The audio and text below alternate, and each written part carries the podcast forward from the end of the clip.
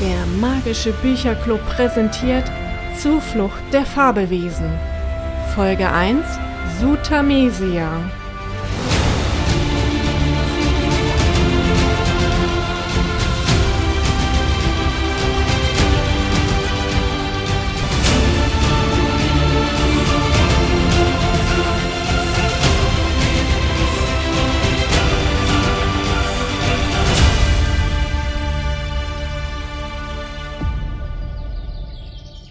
Der Wind fegte durch ihr Haar und die Sonnenstrahlen kitzelten auf ihrer Haut.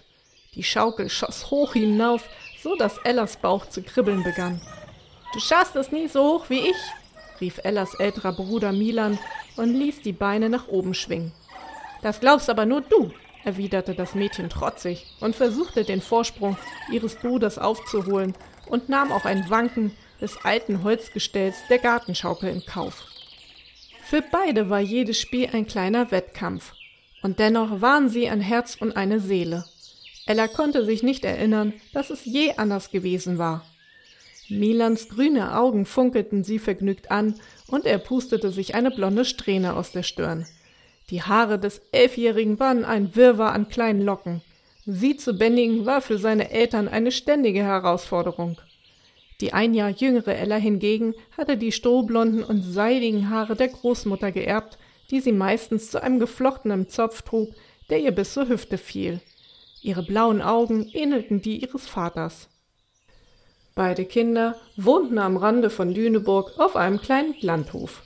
Hier lebten mehrere Familien, die sich so gut es ging selbst versorgten und reichlich eigenes Gemüse anbauten, sowie Kühe, Hühner und Ziegen hielten. Es war das reinste Paradies für die Kinder. Sie hatten immer jemand zum Spielen und die Geschwister liebten es, die Tiere zu versorgen. Heute war mal wieder ein richtig schöner sonniger Frühlingstag. Die Blumen begannen zu sprießen und die ersten Schmetterlinge flogen durch die Luft. Ella liebte diese Jahreszeit. Raus aus den dicken Winterklamotten, rein in die ersten Kleider und endlich die frische Luft auf der Haut spüren. Von weitem sah sie Großmutter Hilda auf die Terrasse gehen, in der Hand ein großes Tablett mit frisch gepresstem Orangensaft sowie selbstgebackenem Rhabarberkuchen. Endlich! rief Milan aus und stoppte umgehend die Schaukel. Gekonnt sprang ihm seine Schwester hinterher und zusammen stürmten sie zur kleinen Terrasse vor der Erdgeschosswohnung im großen Landhaus.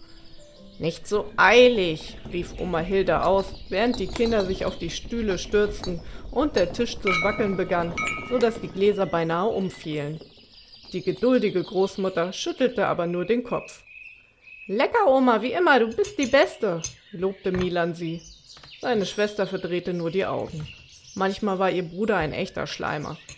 Ella beneidete ihn aber auch um die Gabe, andere Menschen mit seinen Komplimenten für sich zu gewinnen. Sie war eher zurückhaltend und schüchtern.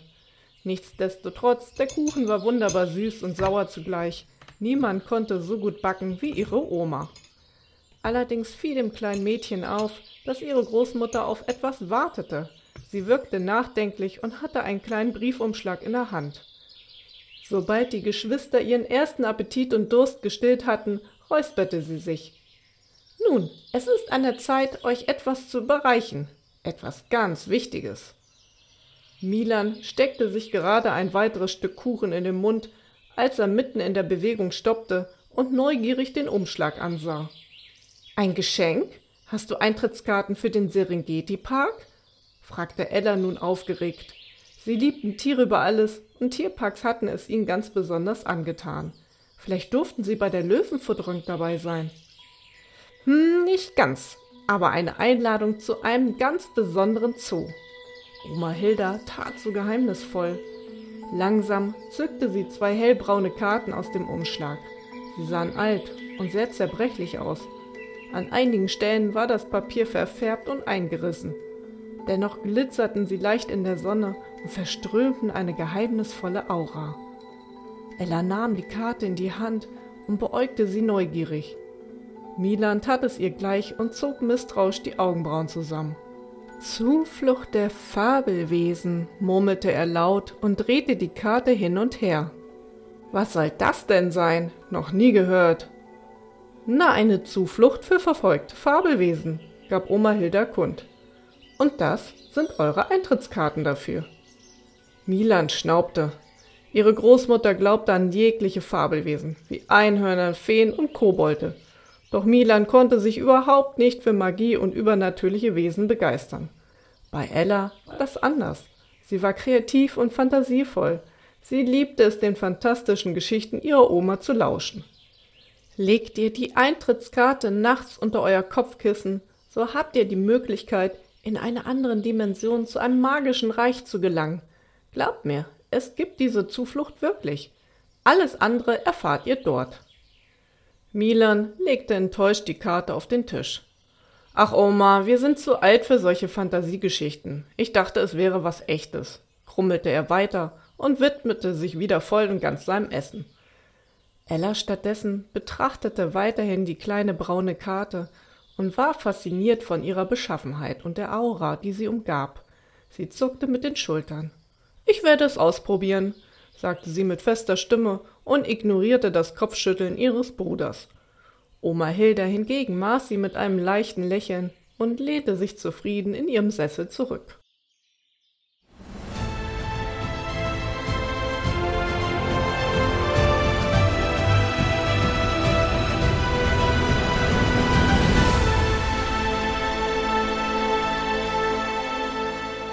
Aufgeregt und mit einem Kribbeln im Bauch saß Ella auf ihrem Bett und zog sich ihren Schlafanzug an.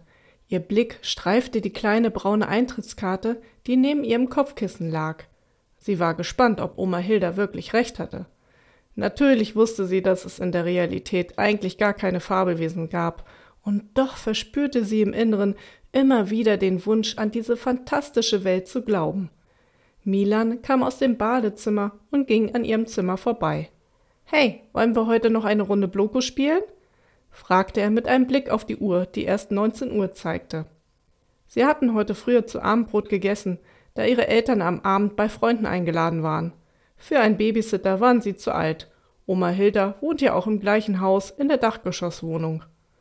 Nein, heute nicht, erwiderte Ella und nahm das Geschenk der Großmutter in die Hand.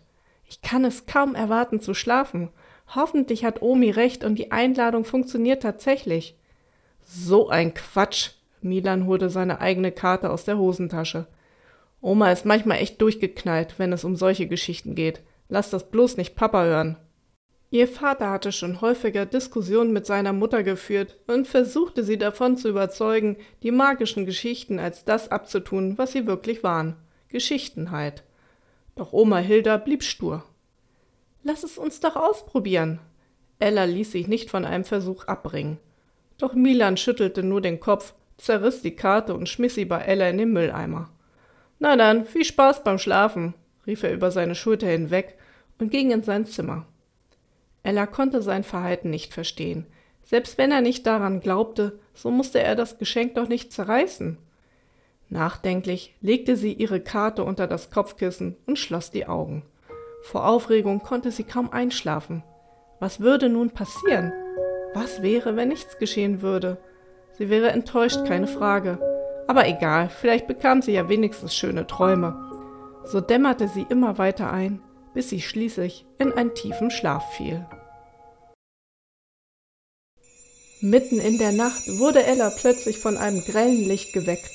Ihr Kopfkissen begann zu leuchten und sie hielt sich schützend die Hände vor dem Gesicht.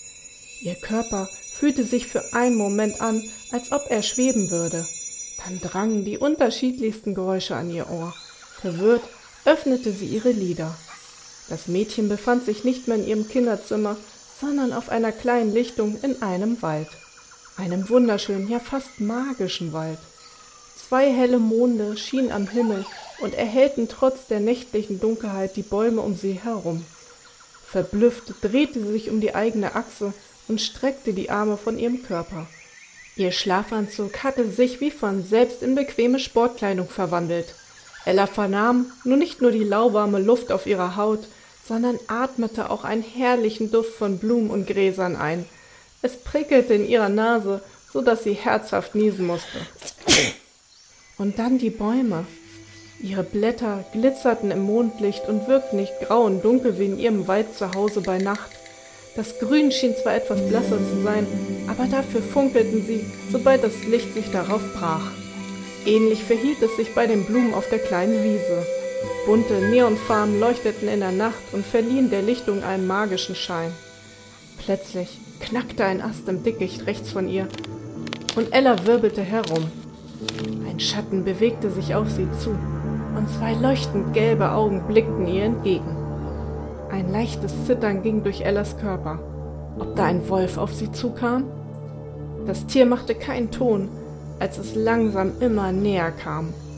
Das Fell wirkte pechschwarz wie bei einem Panther und auch der Körper ähnelte sehr einer Raubkatze. Ob sie direkt in ein Gehege gelandet war? Schnell sah sie sich um, hielt Ausschau nach anderen Menschen oder einem Zaun, aber konnte nichts entdecken. Oder war das hier vielleicht ein Albtraum? Doch es fühlte sich so real an. Sie spürte das Hämmern ihres kleinen Herzens in der Brust. Die Luft, die sie einatmete, all das wirkte alles andere als ein Traum. Und dennoch befand sie sich nur wenige Meter von einem Raubtier entfernt. Als das Tier mit geschmeidigen Schritten aus dem Schatten der Bäume trat und das Mondlicht auf dessen Rücken fiel, begann das Fell ebenfalls zu strahlen wie bei einem Glühwürmchen. Ella kniff die Augen etwas zusammen. Eigentlich wollte sie fliehen oder wenigstens zurückweichen, der Anblick ließ sie allerdings wie angewurzelt an Ort und Stelle verweilen. Der Panther machte ein neugieriges Gesicht, keinesfalls drohend. Etwa zwei Meter vor Ella blieb er stehen und setzte sich dann ins Gras. Das kleine Mädchen atmete hörbar aus. Was sollte sie denn jetzt tun? Sollte sie fliehen? Ihre Beine wurden ganz weich. Plötzlich warf der Panther den Kopf in den Nacken und gab einen lauten, tiefen Ton von sich so dass Ella augenblicklich zusammenschrak. So ein Geräusch hatte sie noch nie gehört, vor allem nicht von Raubkatzen. Es hörte sich kratzig und fremdartig an. Eine Gänsehaut lief über ihren Arm und sie bekam Angst. Der erste Eindruck von diesem Wald war so wunderschön gewesen, doch nun wünschte sie sich zurück in ihr Kinderzimmer. Auf einmal trat ein weiterer Schatten aus dem kleinen Wald, und erleichtert erkannte Ella, dass es sich um einen Menschen handelte. Na, wen haben wir denn hier? sagte eine angenehme, tiefe Stimme. Ein Mann im Alter ihrer Oma kam auf sie zu. Er trug dunkelgrüne Arbeitsklamotten wie bei einem Tierpfleger. In der rechten Hand hielt er einen wunderschönen Wanderstock mit einem aus Holz geschnitzten Tier am Ende. Ella Thornton, wir haben dich erwartet. Wo ist dein Bruder? Verwirrt sah das kleine Mädchen den älteren Herren an. Woher kannte er ihren Namen? Äh, ich, äh, ich bin alleine. Mehr brachte sie nicht heraus, und ihre Augen wanderten immer wieder von dem Fremden zu dem Panther. Der Mann bemerkte ihren Blick und stellte sich neben das Tier. Ich bin Rupert, und das ist unser Wächter Nubis. Er wird dir nichts tun. Er begann, den Nacken des Panthers zu krauen, und dieser gab ein zufriedenes Schnurren von sich. Woher kennen Sie meinen Namen? fragte Ella, die sich ein wenig entspannte, wo sie nun wusste, dass ihr keine Gefahr drohte. Deine Großmutter hat euch schon angekündigt. Dein Bruder, kommt er noch? Da musste Ella an die Karte denken, die Milan zerrissen hatte. Naja, ich glaube nicht. Er war nicht wirklich überzeugt davon, dass das alles hier wahr sein könnte. Rupert nickte nachdenklich und strich sich über seinen Bart. Er wird schon noch kommen, das tun sie alle irgendwann, egal wie ungläubig sie sind. Ella biss sich auf die Unterlippe und verschwieg lieber, dass ihr Bruder die Eintrittskarte weggeschmissen hatte. Komm mit, ich zeige Ihnen nun die Zuflucht der Fabelwesen. Unser Sutamesia.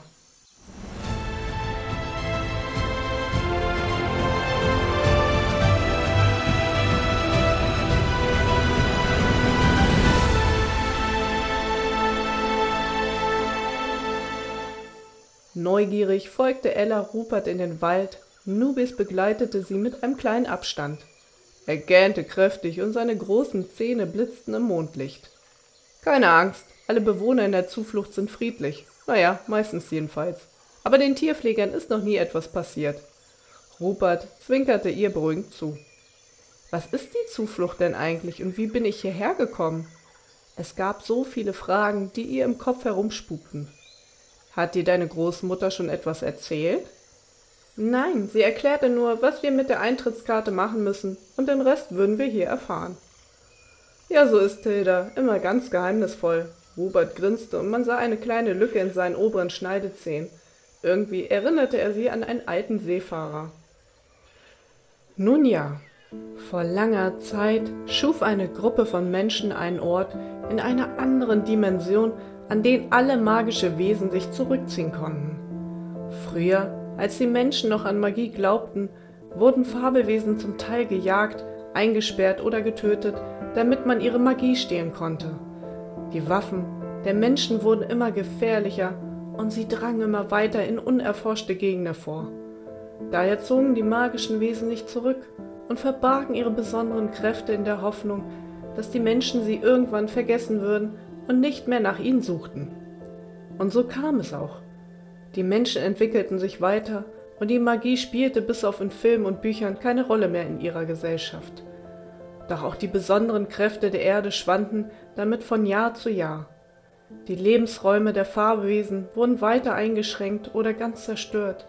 So schuf eine Gruppe von Wächtern mit der letzten großen Magie, die ihnen zur Verfügung stand, diese Zuflucht hier und nannte sie Sutamesia.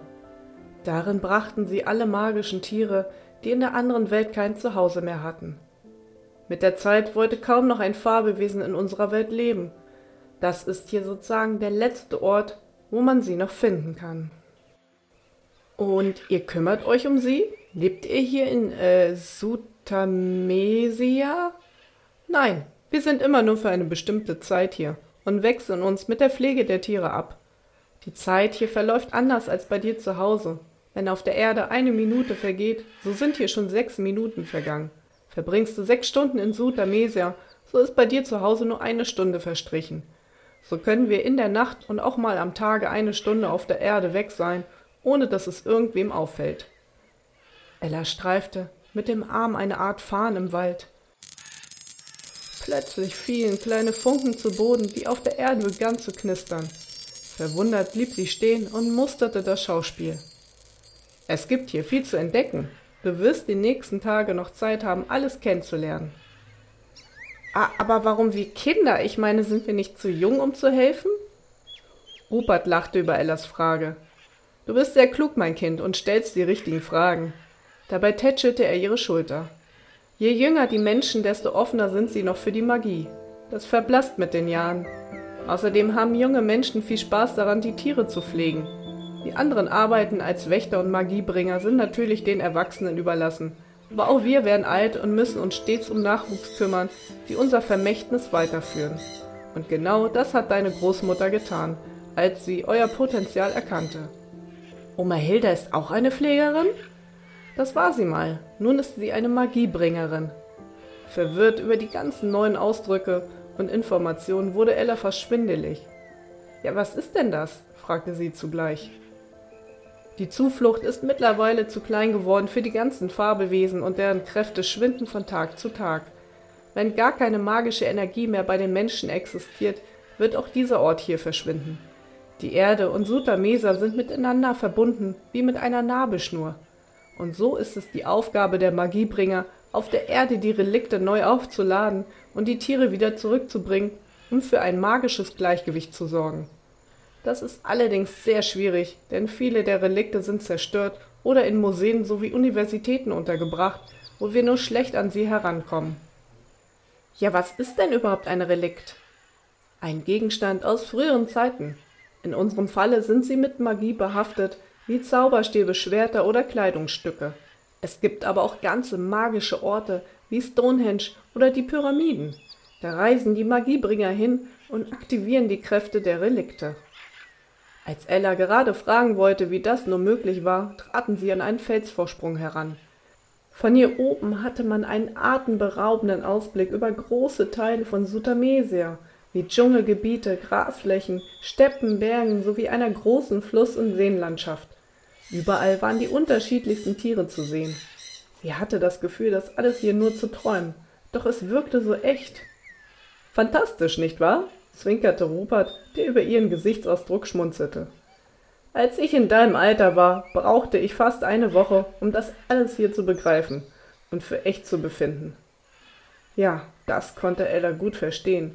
So stark sie immer an Magie geglaubt hatte, so war es nun was völlig anderes, dieses ganzen Fabelwesen gegenüberzutreten. Komm, ich stelle dich den anderen vor, sagte Rupert und zeigte auf eine kleine Treppe, die den Berg hinabführte. Der Weg war schmal, aber dennoch fühlte sich Ella sicher an Ruperts Seite. Staunend musterte sie die Umgebung. Das Mondlicht erhellte das ganze Tal und zeigte verschiedene Bereiche, die von kleinen Mauern umgeben waren. Es erinnerte sie an den Safari-Park bei ihr zu Hause, ohne aber die hohen. Ist das hier eine Art Zoo, wo jedes Tier sein eigenes Gehege hat? Sind sie eingesperrt? Ja und nein. Damit sich die vielen Tiere nicht gegenseitig die Reviere streitig machen, haben wir für jedes Magiewesen einen eigenen Bereich eingerichtet. Sie können diesen allerdings jederzeit wieder verlassen. Es gibt ein weites Gebiet zwischen Tal und Wald, wo sich alle Tiere frei bewegen können, doch viele bevorzugen ein eigenes abgestecktes Revier als Rückzugsort zu haben. Sind denn alle Tiere miteinander befreundet? Nicht ganz, Rupert räusperte sich. Ella blickte zu Nubis, der mit sanften Pfoten hinter ihn hertrottete. Ähm, fressen die Raubtiere andere Fabelwesen? Nubis knurrte ganz leise als Antwort und Rupert lachte. Nicht mehr. Auf der Erde früher ja, aber hier haben wir strenge Regeln. Auch haben unsere magischen Gäste ganz andere Bedürfnisse. Sie benötigen Nahrung, die magisch aufgeladen ist und da bilden die zauberhaften Pflanzen hier in Sutamesia die Grundnahrung für alle Tiere. Nubis gab ein kurzes Miau von sich, was Ella nun wieder an eine Katze erinnerte. Ja, ich weiß, mein Freund, antwortete Robert daraufhin. Du kannst ihn verstehen? Ja, ich war früher sein Pfleger gewesen. Wir haben ein ganz besonderes Band und können miteinander über unsere Gedanken kommunizieren. Wow, das möchte ich auch können, sagte Ella erstaunt. Das wirst du auch sobald du Tierpflegerin bist und von einem magischen Tier erwählt wurdest.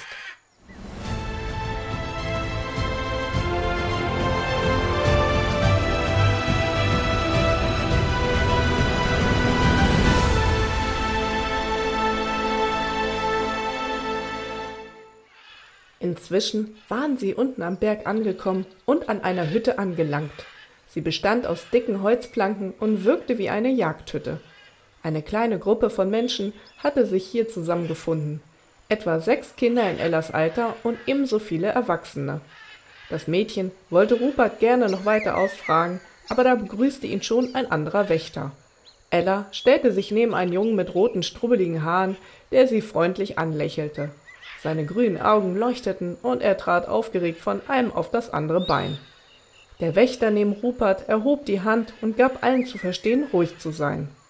Ich bin Carsten, derzeitiger Leiter der Zuflucht in Sutamesia. Ihr seid unsere neuen Tierpflegeanwärter und ich heiße euch herzlich willkommen. Wir werden gleich einen kleinen Rundgang durch unsere wunderschöne Zuflucht machen. Dabei werde ich euch ein wenig über die magischen Bewohner erzählen. Eure Mentoren habt ihr bereits kennengelernt, als ihr hier angekommen seid. Sie werden euch in den nächsten Tagen, Wochen und Monate begleiten. So, nun viel Spaß und möge die Magie euch beflügeln. Die Gruppe setzte sich in Bewegung. Ella ging neben dem rothaarigen Jungen her. Ich bin übrigens Tom, sagte er schließlich. Ich heiße Ella. Bist du auch heute erst angekommen? Ja, das ist aufregend, nicht wahr? Mein Onkel hatte mir gestern meine Eintrittskarte gegeben. Unglaublich, dass es diesen Ort wirklich gibt. Ella nickte. Gleichzeitig war sie auch ein wenig traurig darüber, dass ihr Bruder nicht bei ihr war. Warum war er nur so dickköpfig? Sie sollten das hier zusammen erleben. Vielleicht konnte sie ihn die nächsten Tage nochmal überreden. Carsten führte die Kinder, die allesamt zwischen sieben und zwölf Jahre alt waren, durch die Zuflucht von Sutanesia. Die Wege führten mal durch offenes Gelände ohne Zäune und dann wieder durch Gehege mit kleinen Mauern oder Flüssen. Ella kam aus dem Staunen gar nicht mehr heraus. Eben liefen sie noch an einer Wiese vorbei, wo strahlend weiße Einhörner im Mondlicht grasten. Nun stand sie vor einem Gehege mit vielen Steinen und einer kleinen Höhle, die Luft war frisch und die Umgebung sehr still. Hier wohnt einer der letzten Mantikore aus Sibirien. Wisst ihr, was ein Manticore ist? Carsten drehte sich zu den Kids um. Toms Hand schnellte zugleich nach oben. Ein Mischwesen aus Löwe und Skorpion, rief er aus und lächelte stolz. Einige Kinder nickten, andere rissen die Augen weit auf. Ella wusste auch, was ein Manticore war, doch von sich aus zu melden hätte sie sich nicht getraut. Ich habe bestimmt jedes Buch über Fabelwesen schon einmal gelesen, brüstete sich Tom. Bei seinen Worten wirkte er nicht arrogant, sondern wissbegierig und begeistert von der magischen Welt. Ella mochte ihn. Seine Art hatte etwas Mitreißendes und Lockeres. Das stimmt, Tom. Ein Manticore hat den Körper eines Löwen und den Schwanz eines Skorpions. Da aus Sibirien stammt, ist sein Fell schneeweiß, nur sein Stachel ist grau.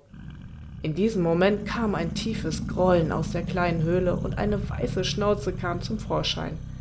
Einige Kinder traten ehrfürchtig ein paar Schritte zurück. Habt keine Angst, Melchior ist sehr friedfertig, auch wenn er ein Einzelgänger ist. Die Schnauze des Löwen schob sich aus der Höhle, gefolgt von einem weißen, kräftigen Körper. Sein Schwanz, der kein Fell, sondern Schuppen besaß, peitschte gegen das Gestein und hinterließ dort kleine Kerben. Das Tier war riesig, fast so groß wie ein Nashorn. Der Stachel an dem langen Schwanz musste ungefähr so lang wie Ellas Arm sein, aber dreimal so dick. Carsten trat einen Schritt nach vorne und begrüßte das Fabelwesen, welches sich an Carstens Hand schmiegte und den Leiter der Zuflucht dabei beinahe umwarf. Plötzlich trat ein kleiner Junge aus der Gruppe.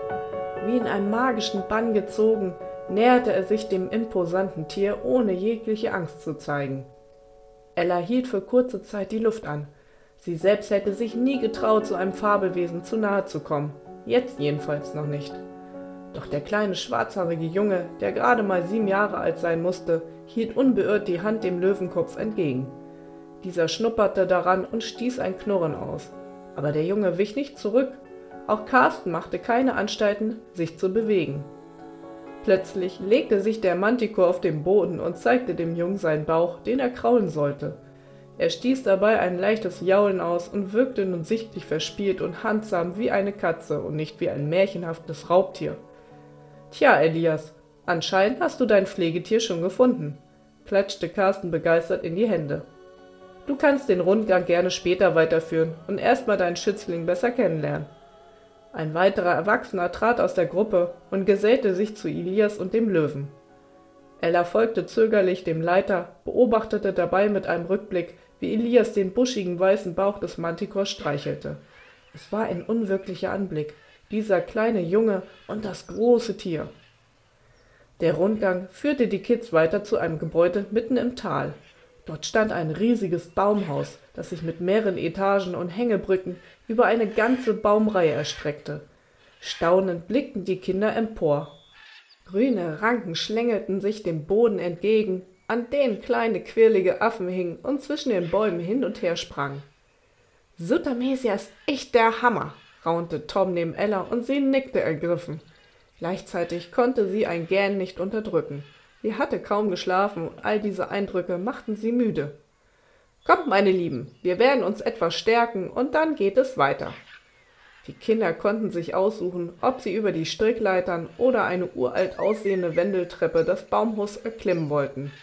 Das Geschrei der Affen drang an Ellas Ohr und allerhand Vogelgezwitscher war trotz der späten Stunde überall in den Bäumen zu hören. Sie entschied sich für die Wendeltreppe, während Tom und die anderen sich an der Strickleiter probierten. Oben angekommen, schaute Ella den Kids nach, die etwas später mit rotem Gesicht und völlig aus der Puste bei ihr ankamen. Der Raum, der sich vor den Kindern auftat, war zwar sehr groß, wirkte aber freundlich und einladend. Überall lagen gemütliche und flauschige Kissen. Bunte Hängematten waren zwischen den Holzpfosten befestigt. An einer Bambusfront stand ein massiver Tisch neben einer kleinen Küche. Dort befanden sich etliche Gläser mit einer grünlich schimmernden Flüssigkeit. So, meine Kinder, ich weiß, ihr seid erschöpft und müde. Da ihr aber noch viel zu entdecken habt und ja eure Pflegetiere noch kennenlernen möchtet, haben wir hier in Sutamese einen kleinen Energiedrink für euch. Trinkt ihr ihn, fallt ihr in einen kurzen Schlaf, vielleicht eine halbe Stunde. Danach fühlt ihr euch aber, als ob ihr eine ganze Nacht geruht hättet. Glaubt mir, so viel Energie hattet ihr noch nie. Skeptisch und zögerlich traten die Kinder an den dunklen Tisch heran. Manche rümpften die Nase. Carsten, Robert und die anderen Erwachsenen hingegen griffen sofort zu den Gläsern, tranken sie mit einem Schluck aus und machten es sich dann in den Hängematten gemütlich. Tom war das erste Kind, das sich traute, das Gebräu herunterzuschlucken. Nach und nach nahmen dann auch die anderen das seltsame Getränk zu sich. Ella verzog das Gesicht. Die Farbe des Wassers sah nicht wirklich einladend aus, aber der Geruch war okay. Irgendwie roch es nach Kiwi. Sie gab sich einen Ruck und trank einen riesengroßen Schluck. Überraschenderweise schmeckte es wie eine Mischung aus Kaugummi und Zitroneneis, erfrischend und kribbelnd auf der Zunge. Ella lächelte und machte es sich dann auf einem blauen Stoffkissen gemütlich. Sie blickte nach draußen und beobachtete die Affen. Plötzlich war ein Affe, der noch an einer grünen Liane dicht bei der Wendeltreppe hing, von einem auf dem anderen Moment verschwunden. Übrig blieb eine kleine Rauchwolke, die augenblicklich in der Dämmerung verschwand. Ein kurzes Plopp war zu hören und der Affe erschien einige Meter weiter entfernt und schrie vergnügt. Auch andere Affen begannen sich zu teleportieren. Ella glaubte ihren Augen kaum, doch dann fielen ihr auch schon die Lieder zu und sie schlief ein.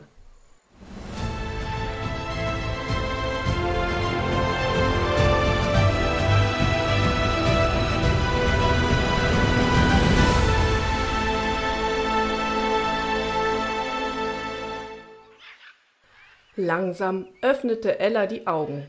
Allerhand Gerüche und Geräusche schlugen ihr entgegen, und im ersten Moment wusste sie nicht, wo sie war. Als der Schleier des Schlafes sich lichtete, wurde sie von einem auf dem anderen Moment hellwach. Komm, Ella, du musst dir was ansehen, rief plötzlich eine vertraute Stimme, und sie blickte zur Seite. Zu ihrer Überraschung dämmerte es am Himmel, und hinter den Bergen waren erste Sonnenstrahlen zu erkennen. Wie lange habe ich geschlafen? murmelte Ella etwas benommen. Nicht lange, aber es wird schon hell. Hubert meint, dass die Nacht hier nur vier Stunden dauert. Dafür gibt es aber zweimal eine nächtliche Dunkelheit wegen der zwei Monden. Tom war ganz aufgeregt und fuhr sich mit den Händen durch die strubbeligen roten Haaren. Der Ort war wahrhaftig unglaublich.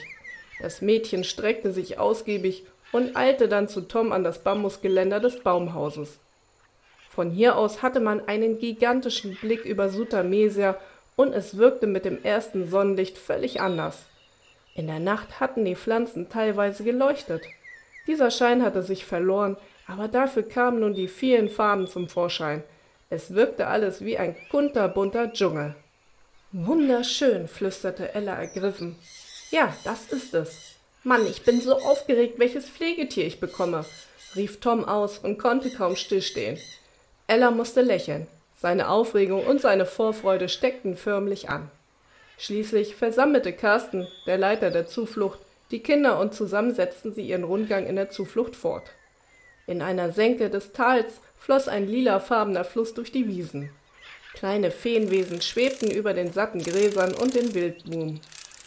Auf der anderen Seite des Flusses lebten Kobolde in einem kleinen Dorf aus Lehm und Holzhütten. Sie waren so groß wie Kinder und hatten altertümliche Kleidungsstücke an, sahen aber den Menschen recht ähnlich. Allerdings waren sie ziemlich laut. Sie unterhielten sich lautstark, sangen und werkelten in ihrer kleinen Siedlung. Man hörte unzählige Stimmen, Musikinstrumente und das Klopfen von Werkzeugen. Unsere Kobolde sind eigentlich ganz umgänglich. Das hat früher jedoch ganz anders ausgesehen. Sie liebten es, die Menschen zu ärgern und haben sich auch schon mal an ihnen gerecht, wenn ihr Lebensraum zerstört wurde. Hier in Sutameser genügen sie sich hin und wieder mit kleinen Streichen. Das lassen wir ihnen aber durchgehen, erklärte Carsten und winkte einem Kobold zu, der in einem Schaukelstuhl vor einer kleinen Lehmhütte saß. Dieser hatte eine dicke Pfeife im Mund und hob ebenfalls seine alte, knochige Hand. Brauchen die Kobolde auch einen Pfleger? Fragte ein Mädchen mit pechschwarzen Haaren und grauen Augen. Nicht wirklich, doch jedes Völkchen hier hat auch einen Ansprechpartner bei uns. Es ist wichtig, dass wir Menschen mit jedem magischen Volk engen Kontakt pflegen. Unsere Kobolde haben aktuell noch genügend Botschafter. Wir werden gleich zu den Wasserspeiern gehen. Die suchen gerade wieder nach einem neuen Pfleger. Wasserspeier? Oh, wie cool, rief Tom aus auch andere Kinder begannen aufgeregt miteinander zu reden. Dicht neben den Behausungen der Kobolde befand sich eine kleine Anhöhe mit Bergvorsprüngen. Seltsame Zeichen waren dort eingraviert, Linien, Fratzen und kleine Bilder.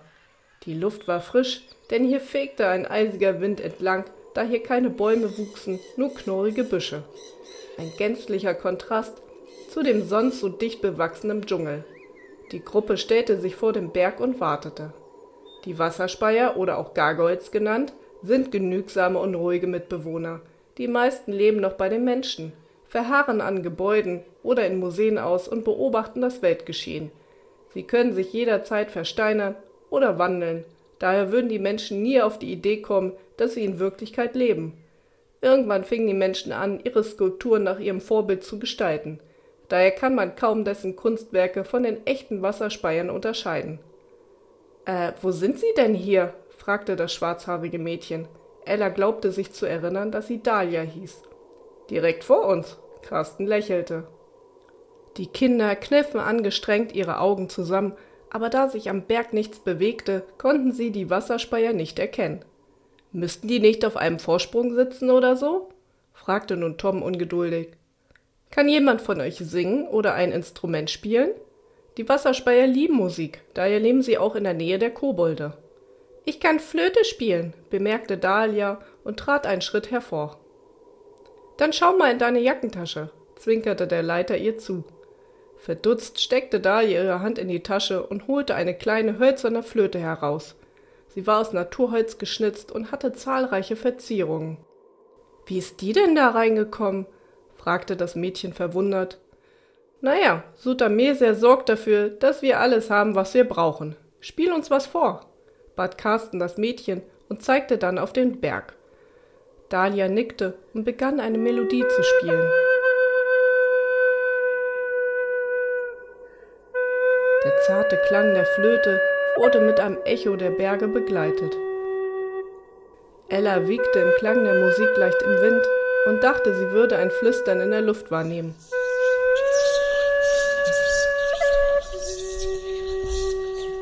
Plötzlich rumpelte es und kleine Steinbrocken kugelten die Hänge herunter. Eine Bewegung wurde deutlich. Ein Arm so dick wie ein Baseballschläger wuchs aus dem Gestein, dann ein Kopf mit spitzen Ohren und einem Gesicht, das einem Mopse ähnlich sah, kam zum Vorschein. Es folgten große Fledermausähnliche Flügel und angewinkelte Beine. Man hörte ein Ah und Oh der Kinder. Nur Dahlia spielte unbeeindruckt ihre schöne Melodie und trat an den Wasserspeier heran. Als sie aufhörte, senkte der Gargoll seine Hand und begrüßte das Mädchen. So, dann haben wir nun eine Botschafterin für die Wasserspeier gefunden, klatschte Carsten in die Hände. Auf einmal spuckte der Gargoyle eine hohe Fontäne Wasser aus seinem Mund, die direkt in Dahlias Gesicht landete. Hey! rief sie empört und wollte schon zurückweichen, doch dann runzelte sie die Stirn. Es schien, als ob sie und der Wasserspeier ein geheimes Gespräch führten, ohne aber die Lippen zu bewegen. Dann warne mich das nächste Mal vor, sagte sie nun laut, nahm seine Hand und zusammen gingen sie zum Berg. Das war aber nicht nett von dem Wasserspeier. Er soll doch ihr Freund werden, bemerkte nun Ella. Das war eine Segnung. Der Wasserspeier begrüßte seine Freunde und hat Dahlia als neue Botschafterin anerkannt. Glaub mir, wenn der Gargoyle auf irgendwen sauer ist, was selten passiert, dann wird es nicht nur ein kleiner Strahl sein. Aber woher soll Dahlia das wissen? Er hat es ihr soeben über die Gedanken erklärt, bemerkte nun Rupert und legte eine Hand auf Ellas Schultern. Ein wenig beneidete sie Dahlia, dass sie schon ihren Schützling getroffen hatte. Eigentlich war Ella nie ein ungeduldiger Mensch, doch nun konnte sie kaum noch abwarten. Gleichzeitig fürchtete sie sich auch ein bisschen vor dem Moment, wenn sie auserwählt wurde. Was ist, wenn sie Angst vor ihrem Fabelwesen hatte? Ein nervöses Ziehen machte sich in ihrem Bauch breit. Die Berge wurden größer und sie begegneten einem riesigen Drachen mit roten Schuppen und einer gigantischen Halskrause wie der einer Kragenechse. Die Zähne waren strahlend weiß und aus seinen Nüstern kamen hin und wieder Rauchwolken. Er kauerte auf einem Felsvorsprung und seine gelben Augen betrachteten die Neuankömmlinge, wie ein Wolf ein Reh beobachten würde. Die meisten Kinder versammelten sich ehrfürchtig und ein wenig ängstlich hinter den Erwachsenen, alle bis auf Tom. Fasziniert blieb er in der ersten Reihe stehen. Selbst als der riesige Drache sich vom Felsen abstieß und mit einem ohrenbetäubenden Brüllen die Bergklippen hinunterflog. Kurz vor Tom setzte das gigantische Fabelwesen auf dem Boden auf, wirbelte allerhand Kieselsteine und Sand auf, so dass Tom von einem Luftzug erfasst wurde und ins Wanken geriet. Doch er zuckte nicht mit der Wimper, im Gegenteil, Das Drachenmaul kam immer näher und kleine Rauchschwaden bliesen dem mutigen Jungen ins Gesicht. Seine Mundwinkel zuckten nach oben. Ja, gerne, sagte Tom auf einmal laut, und dann ging alles ganz schnell. Der Drache drehte sich zur Seite und legte sich auf den Boden.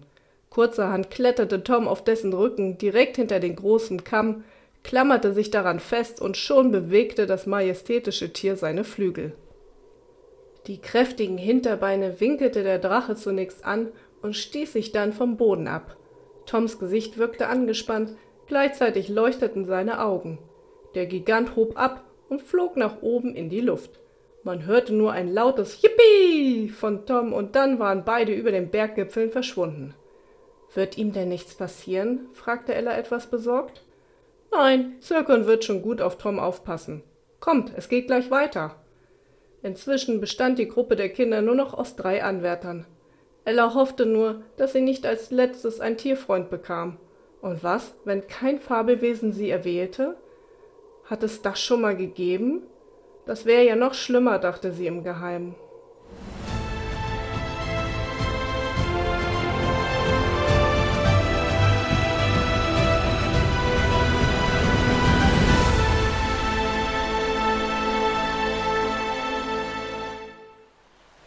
Schließlich kam sie an einen See, der direkt hinter den Bergen auftauchte. Der Strand mit seinem seichten hellen Sand leuchtete und das Wasser wirkte kristallklar. Hier und da konnte man sogar bunte Korallenriffe entdecken. Dieser See erstreckt sich über mehrere Fußballfelder und beheimatet ganz verschiedene Fabelwesen, von Meerjungfrauen bis hin zu Kraken und Sirenen, erklärte Carsten.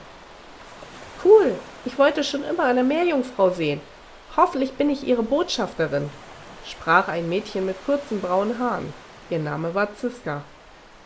Leider muss ich dich enttäuschen. Von den Meeresbewohnern hier benötigt nur ein Tier eine neue Pflegerin, und zwar vier, auch bekannt als Monster von Loch Ness. Ziska wirkte enttäuscht, während Ella neugierig die Ohren spitzte. Nessie gibt es wirklich? Carsten grinste bei dem Spitznamen des Fabelwesens. Ja, aber ich würde sie nicht Nessie nennen. Sie hasst diesen Namen, den die Touristen ihr damals gegeben haben. Für uns heißt sie Vier. Was ist denn das für ein Fabelwesen? Monster von Loch Ness? Habe ich noch nie gehört.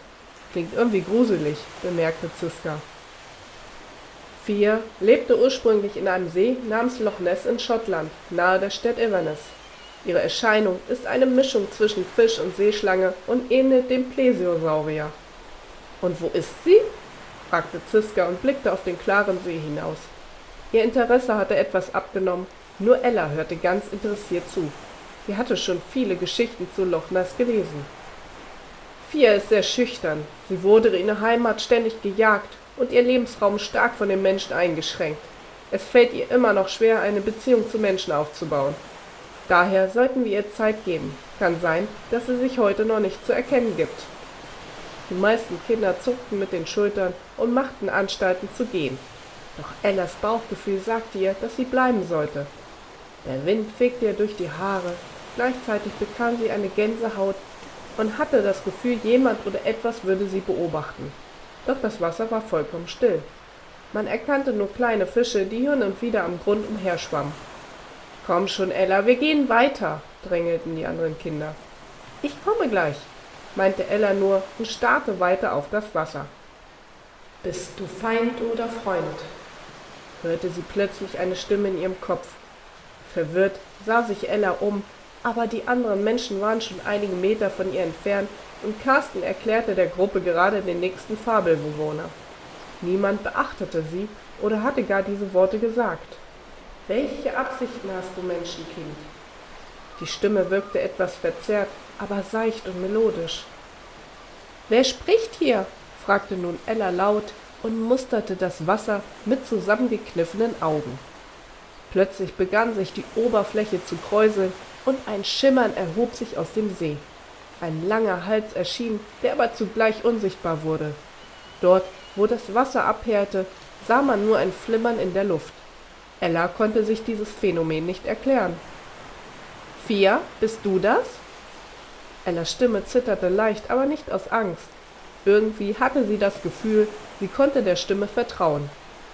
Und dann wurde aus dem Schimmern in der Luft und dem Wasser ein greuliches Tier. Der kleine, schlangenähnliche Kopf erhob sich an einem langen Hals empor. Der Körper hatte zwei große seitliche Flossen und einen langen Schwanz mit zwei kleineren Flossen am Ende, was man durch das klare Wasser sehr gut erkennen konnte. Die Augen waren pechschwarz wie die Nacht und hatten das Mädchen fest im Blick.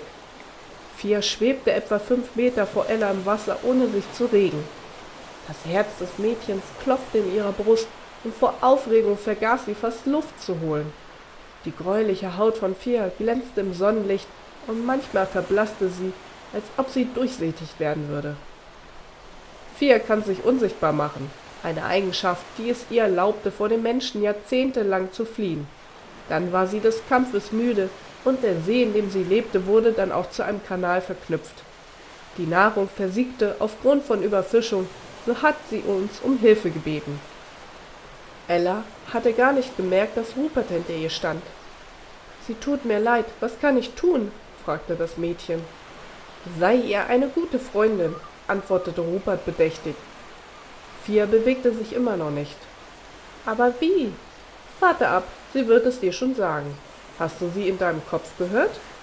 Ich glaube ja. Pfleger können mit den Tieren über ihre Gedanken sprechen, ohne die Stimme zu benutzen.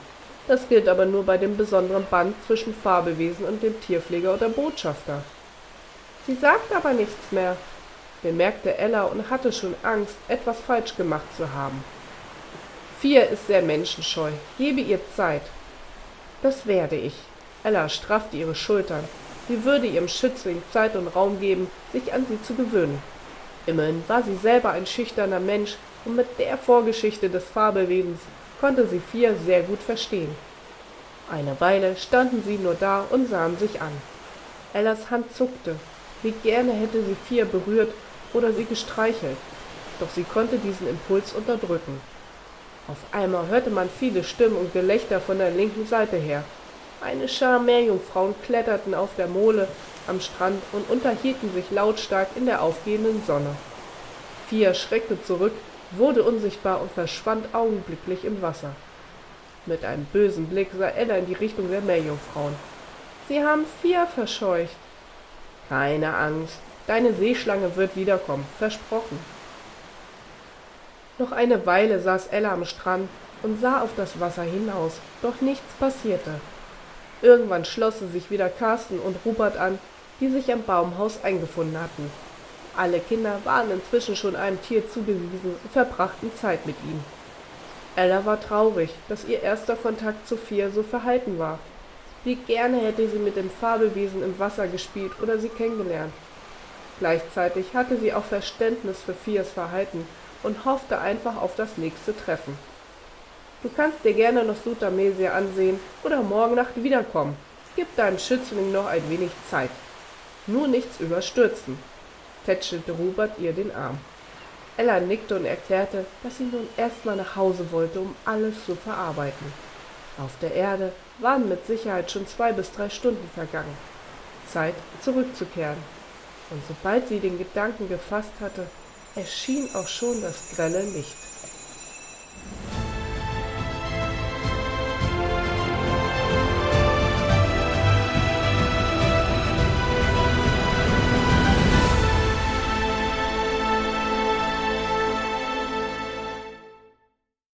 Milan lief im Zimmer hin und her. Wo war sie nur hin? Was sollte er ihren Eltern erzählen? Als er vorhin auf die Toilette gehen wollte, hatte er einen kurzen Blick in Ellas Zimmer geworfen.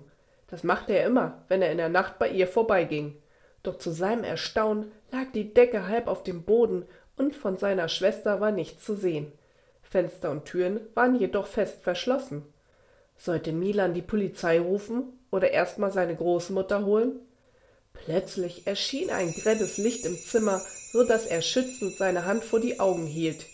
Das Flimmern hörte auf, und auf einmal saß Ella mitten im Bett mit der Eintrittskarte der Oma in der Hand.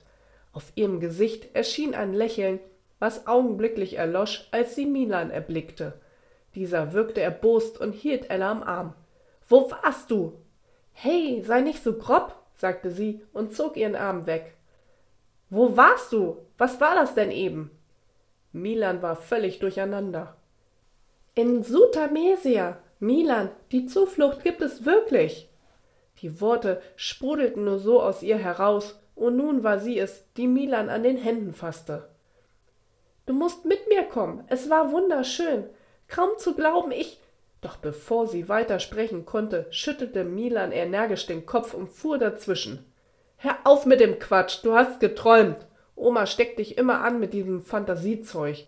Wenn unsere Eltern erfahren, dass du dich heimlich aus dem Haus schleichst, werden sie uns sonst doch den Umgang mit Oma verbieten. Aber Milan, ich bin nicht draußen gewesen. Ich war.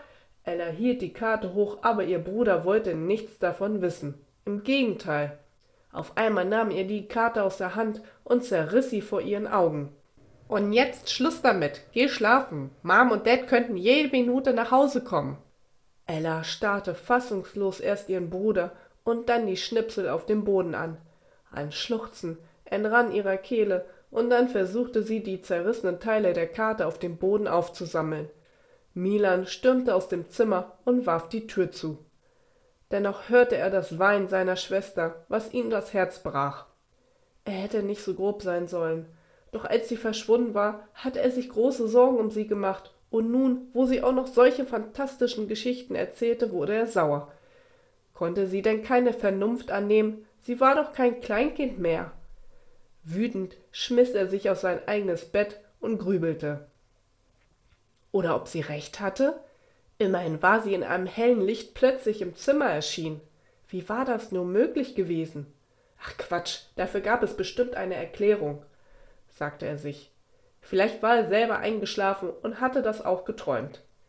Ella würde seine Reaktion schon noch verstehen und ihm irgendwann dankbar dafür sein.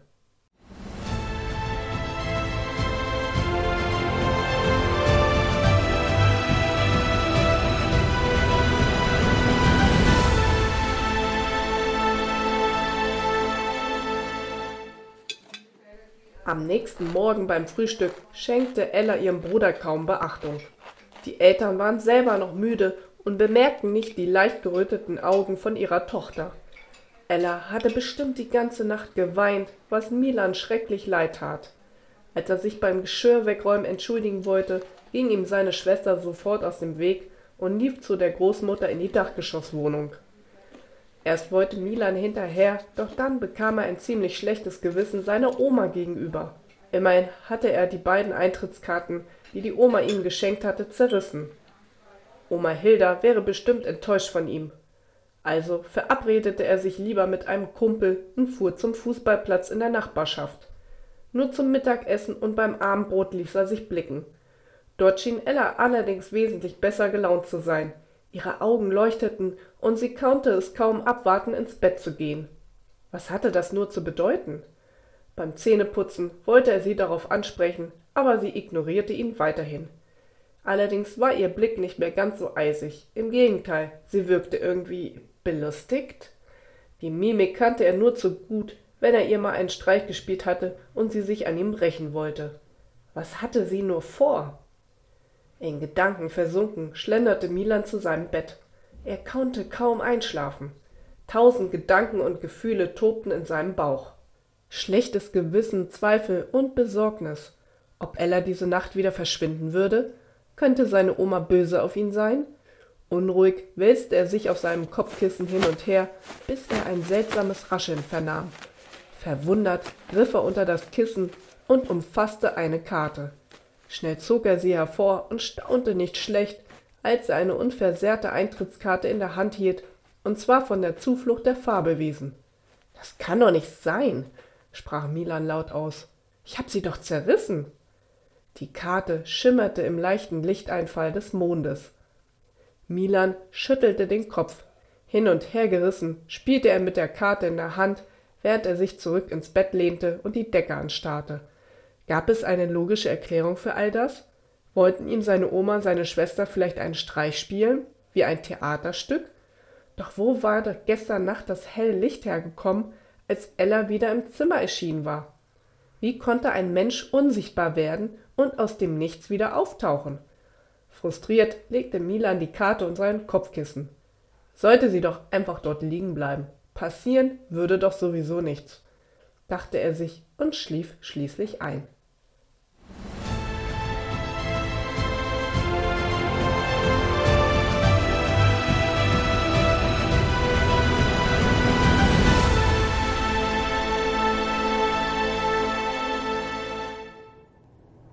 Eine eisige Luft ließ in sein Gesicht und mit einem Schlag öffnete Milan die Augen.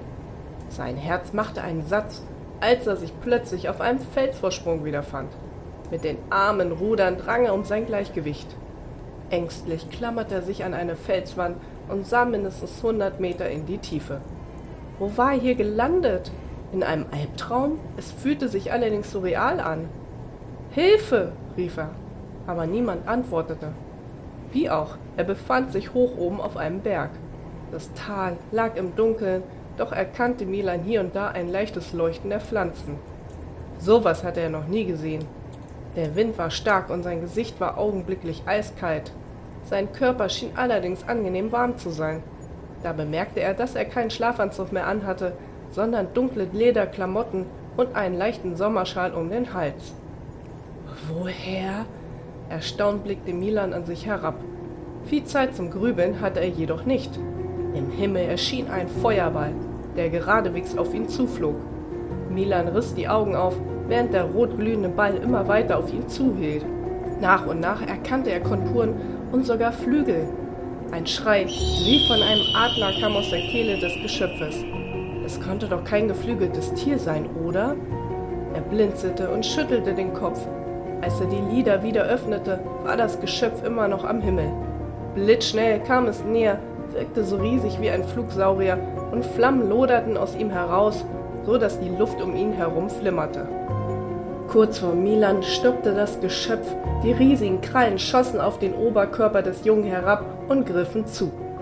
Milan gab einen erstickten Schrei von sich, als die Krallen sich um seine Taille legten und ihn anhoben. Er spürte keinen Boden mehr unter sich und befand sich augenblicklich in der Luft. Der Vogel oder was auch immer das Lebewesen war, schoss mit atemberaubender Geschwindigkeit Richtung Tal. Milan blinzelte durch den eisigen Wind nach unten und er zitterte am ganzen Körper. Bitte, lass mich nicht fallen, flehte er. Ich lasse nie etwas fallen. Ich bin der Meister der Lüfte. Hallte es in Milans Kopf und verwundert blickte der Junge nach oben.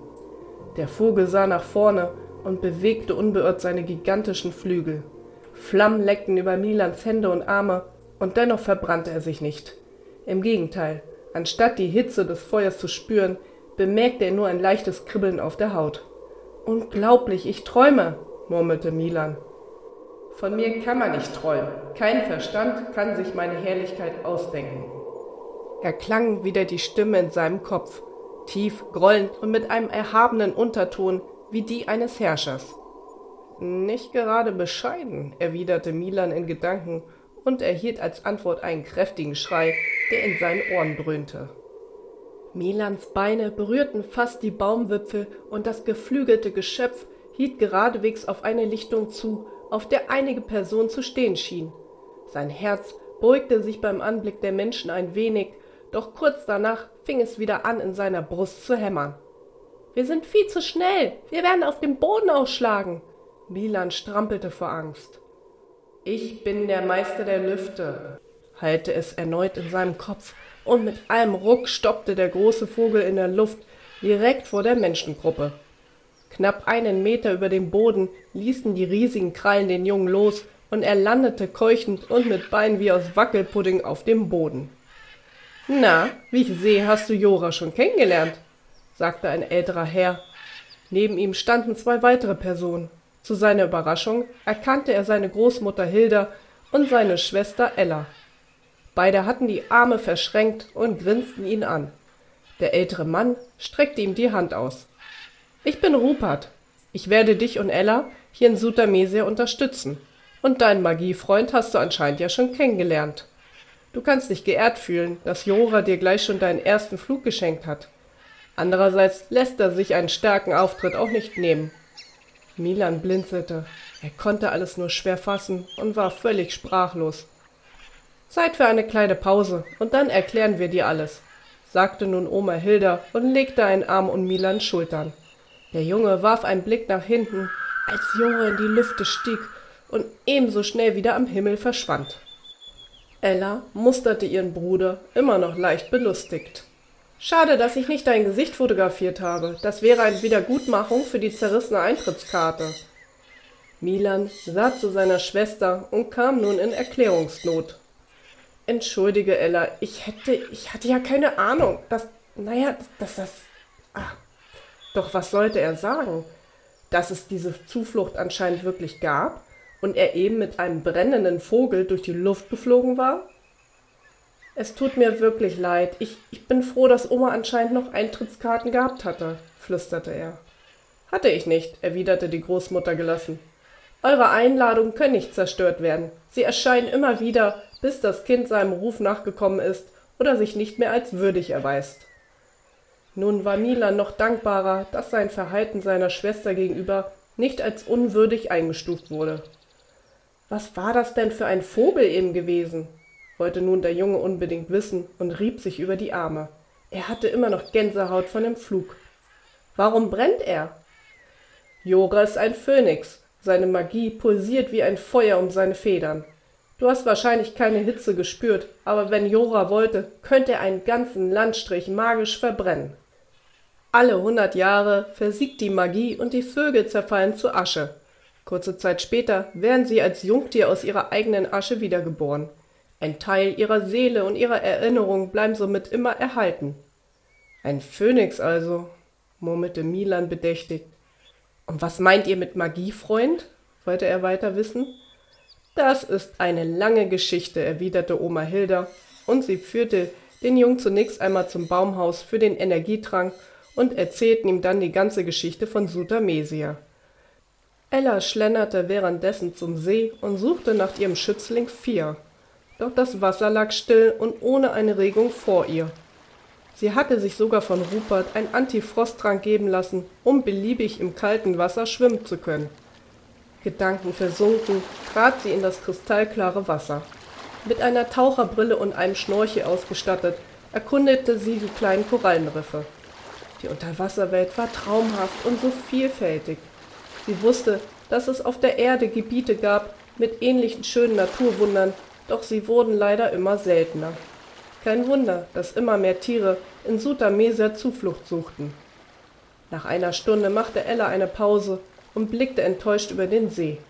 Keine Spur von Vier. Wie gerne hätte sie sich mit ihr unterhalten, die anderen Kids hatten vorhin am Baumhaus schon die tollsten Geschichten von ihren Schützlingen erzählt. Und selbst Milans Phönix hat ihm sogar schon seinen ersten Flug geschenkt. Warum konnte Fia sich nicht wenigstens für kurze Zeit blicken lassen? Ach, Fia, seufzte Ella, zeig dich doch bitte einmal. Ich tu dir auch nichts. Ich möchte dir eine gute Freundin sein. Plötzlich bekam sie eine Gänsehaut und spürte Magie in der Luft. Hoffnungsvoll musterte das Mädchen die noch stille Umgebung um sich herum. Wie aus dem Nichts schoss eine längliche, durchsichtige Säule aus dem Wasser. Kurze Zeit später schimmerte eine gräuliche Haut im Mondlicht und Fia nahm Gestalt an. Ihre pechschwarzen Augen musterten das Mädchen, ließen aber kaum eine Gefühlsregung erkennen. Hatte Fia Angst? War sie freundlich oder ebenfalls neugierig? Hallo Fia, sprach Ella mit einem vorsichtigen Ton. Sie wollte die Seeschlange nicht gleich wieder verscheuchen. Hallo, Menschenkind, hallte es in Ellas Kopf. Der Klang von Fias Stimme war melodisch und sanft, dennoch auch mächtig und alt. Das Mädchen erzählte ein wenig von sich und hoffte auf eine Antwort, doch Fia musterte sie nur und nach zehn Minuten verschwand sie wieder so schnell, wie sie aufgetaucht war.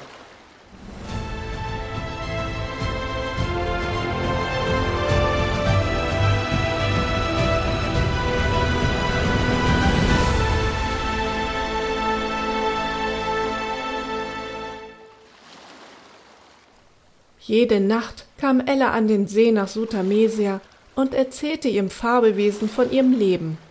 Und jede Nacht hörte Fia ihr schweigend zu, ohne selber ein Wort zu sagen. Ella mahnte sich, geduldig zu sein und ihrem Schützling so viel Zeit zu geben wie nur nötig. Trotzdem war es anstrengend und sie war ebenfalls ein wenig neidisch auf die anderen Kinder. Milan hatte schon so viele Landstriche von Sutamesia kennengelernt, da Jore ihn täglich auf einen Erkundungsflug mitnahm. Ella hingegen saß Tag ein, Tag aus am See und versuchte das Vertrauen von ihrem Fabelwesen zu gewinnen. Manchmal ging sie zu den anderen Kindern und begleitete sie bei der Pflege ihrer Fabelwesen, was auch sehr viel Spaß machte und aufregend war, besonders weil sie dann auch Kinder aus der ganzen Welt kennenlernte. Manche kamen sogar aus Australien und Amerika. Sutamesia machte es möglich, dass alle Menschen sich verstehen konnten. Ein magischer Zauber, den Ella richtig praktisch fand, denn ihr Englisch war noch nicht wirklich gut. Als das Mädchen eines Mittags zu Besuch am See kam, in der Hoffnung, Freundschaft mit ihrem Fabelwesen schließen zu können, ließ sich Fia zunächst gar nicht blicken. Die Sonne schien hell am Himmel und erwärmte den See, so dass Ella den Zaubertrank gegen das Frieren gar nicht benötigte. Mit langsamen Schritten watete sie durch das seichte Wasser, bis sie sich entschloss, eine Runde über die hübschen Korallenriffe zu schwimmen. Schnorchel und Ausrüstung hatte sie heute nicht dabei, aber das brauchte sie auch nicht. Das klare Wasser zeigte genug von der schönen Umgebung. Ella merkte dabei kaum, dass sie bereits ins tiefe Wasser hinausschwamm.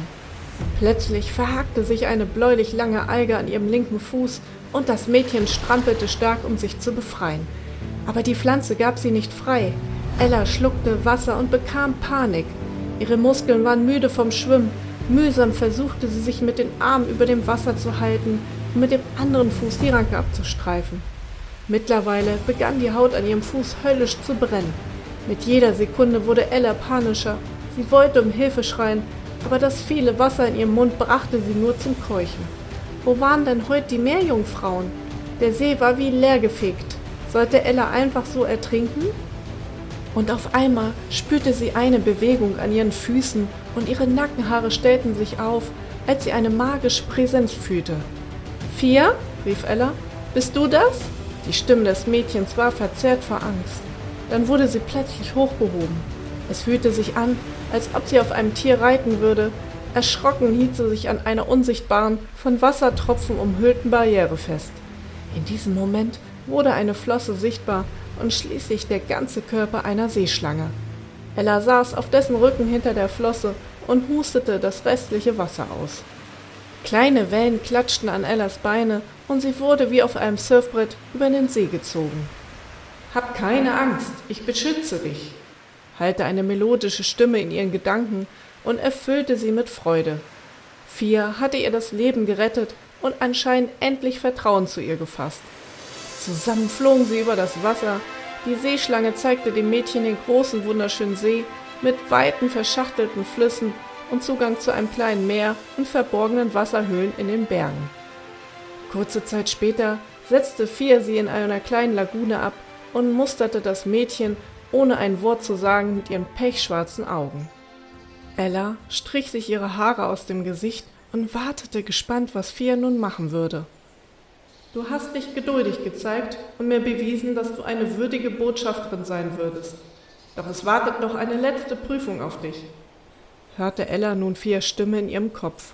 Das Mädchen schluckte und ihr Herz klopfte aufgeregt. Was für eine letzte Prüfung?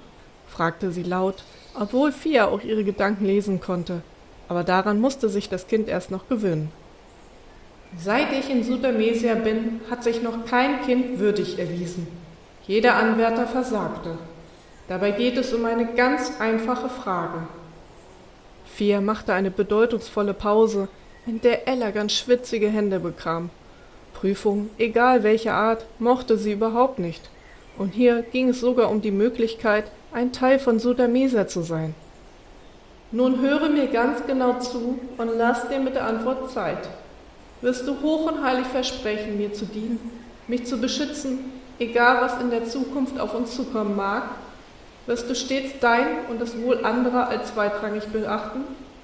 Auch wenn du mal in eine schwierige Lage versetzt wirst, wo du dich zwischen mir und anderen, vielleicht auch dir selbst entscheiden musst, wirst du dann immer mir den Vorrang geben?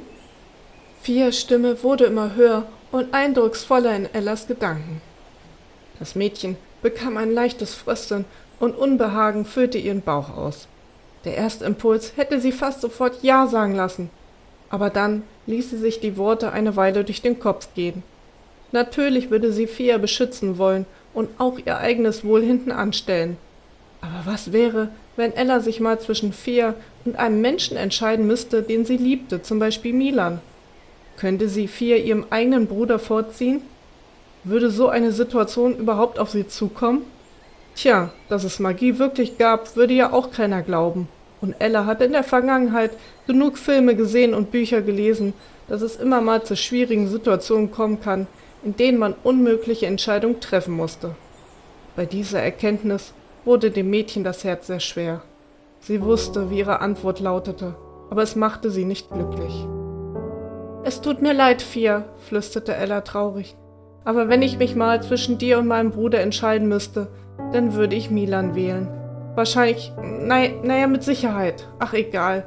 Was ich damit sagen will, ich kann einfach nicht voraussehen, was die Zukunft bringen wird. Natürlich möchte ich dir helfen und dich beschützen, und mein eigenes Leben würde ich mit Sicherheit aufs Spiel setzen.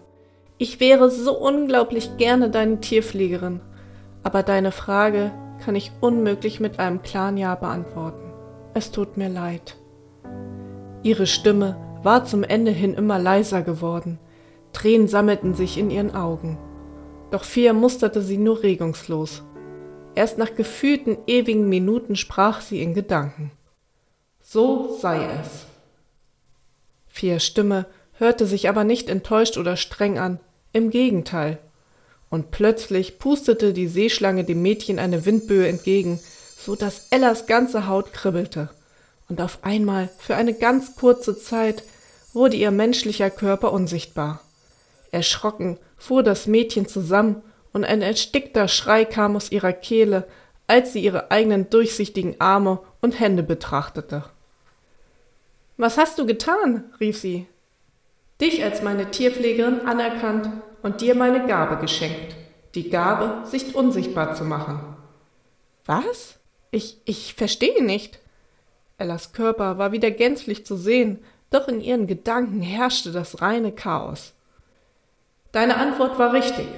Sie zeigte mir, dass du dich nicht blindlings in ein Abenteuer stürzt, ohne über die Lage wirklich nachzudenken. Dass du logisch reagieren kannst, auch wenn dein Herz voller Wünsche und Emotionen ist. Diese Fähigkeit haben nur wenige Menschen, und doch ist es das, was ich am meisten von meinem Botschafter erwarte. Denn die Zukunft wird nicht immer leicht werden.